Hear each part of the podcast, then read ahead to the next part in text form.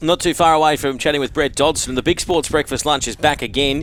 It's on Friday, Feb 24, take note. And this year it's being hosted by the ATC at the brand new $46 million Winx stand at Royal Randwick. Join the Big Sports Breakfast team and special guests from Racing HQ, as well as sporting and racing royalty. It's always a great afternoon, and tickets are on sale now via the ATC's website. Head to the AustralianTurfClub.com.au to secure your seat today. Dotto joins me now.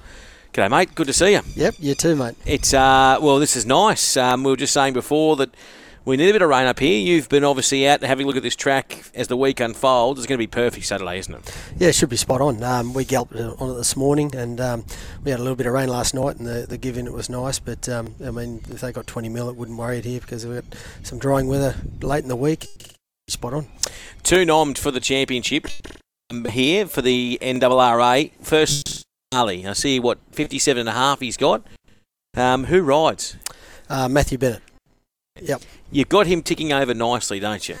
Look, it's been a, a long-term plan for us. Uh, I suppose the I didn't give him too in. I, I spaced it. He started first up in the Magic Two race up there, and he ran really well. He probably track and got back a long way. So the 1400, um, we've left a, a, fair gap in between. I didn't want him too down. He's the sort of horse that's he's probably since is a mile. So I just uh, kept him on the. We, we tried him tried him up nicely at Grafton, and he had a jump week, so he's uh, he's spot on for a second up. Uh, second. He was really dynamic last prep over the mile when you got him in. Obviously, you know the way races were run, he could turn a foot. How is he? Have you got him for the fourteen hundred? Yeah, well, that's that's what we've tried. Yeah. We've spaced his runs, but um, no, we, we dashed it this morning, and he, he really let down. I was really happy, um, but that was the, that was the tricky part, not out for this, and that's why I've spaced his runs and just had him going in second up. He's one second up before, over 1400 at Grafton. So, um, yeah, I've just tried to keep him with that uh, little bit of freshness in his legs. So, if he wins or runs a place or runs second, he, he obviously gets the opportunity then to go to Royal Randwick. Have you got a plan in place? Does he have another run between, or can he can he go straight into that? How does he goes straight into that? Yeah. Like, he's a sort of horse. I, if if you did give him another run, it, he'd be looking for the mile. So yeah, okay. you know, um, maybe just get put him in, maybe drop him in a paddock for a week and just give him a bit of a freshen up, and um, and then bring him back and a couple of trials to do him. And then after, I guess, because you've got to keep thinking about, you know, what what's the main, what would be a main big goal with him? Is is he a Coffs Harbour Cup horse? Well, I think he is. You know, if we get the right conditions and he keeps keeps improving the way he is, because um, he's he's a dead set miler. If he gets further, I, you know, Willie Pike rode him at Gosford, won him at Gosford one day, and it looked like the horse was going to get to him, but he kicked back, and I said, "Oh, look, a mile might be all he need, uh, all he can get," and he said, "Don't be surprised if he if he keeps finding for you."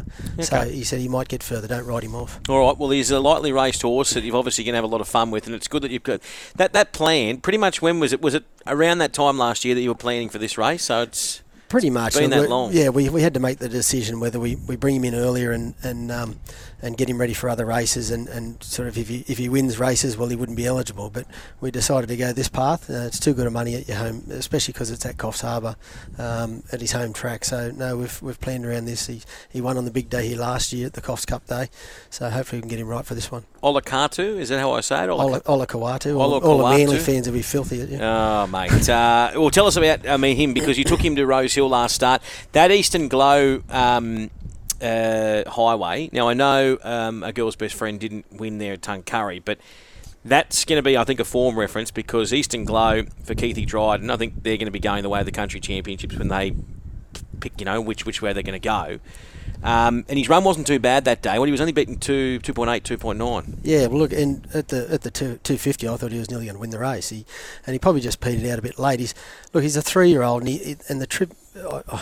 It was his first real trip away, and um, he was just a little bit on edge the whole time, which is not like him.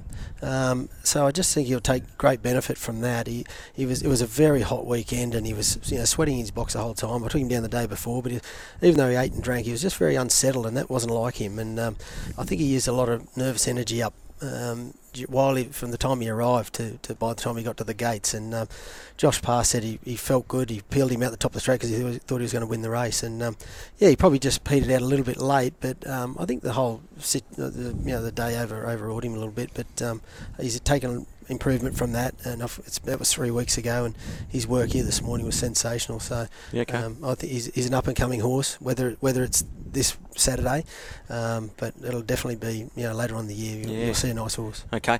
Uh, what about uh, other nominations? I see Mama Sue. You've got nom, the three-year-old filly.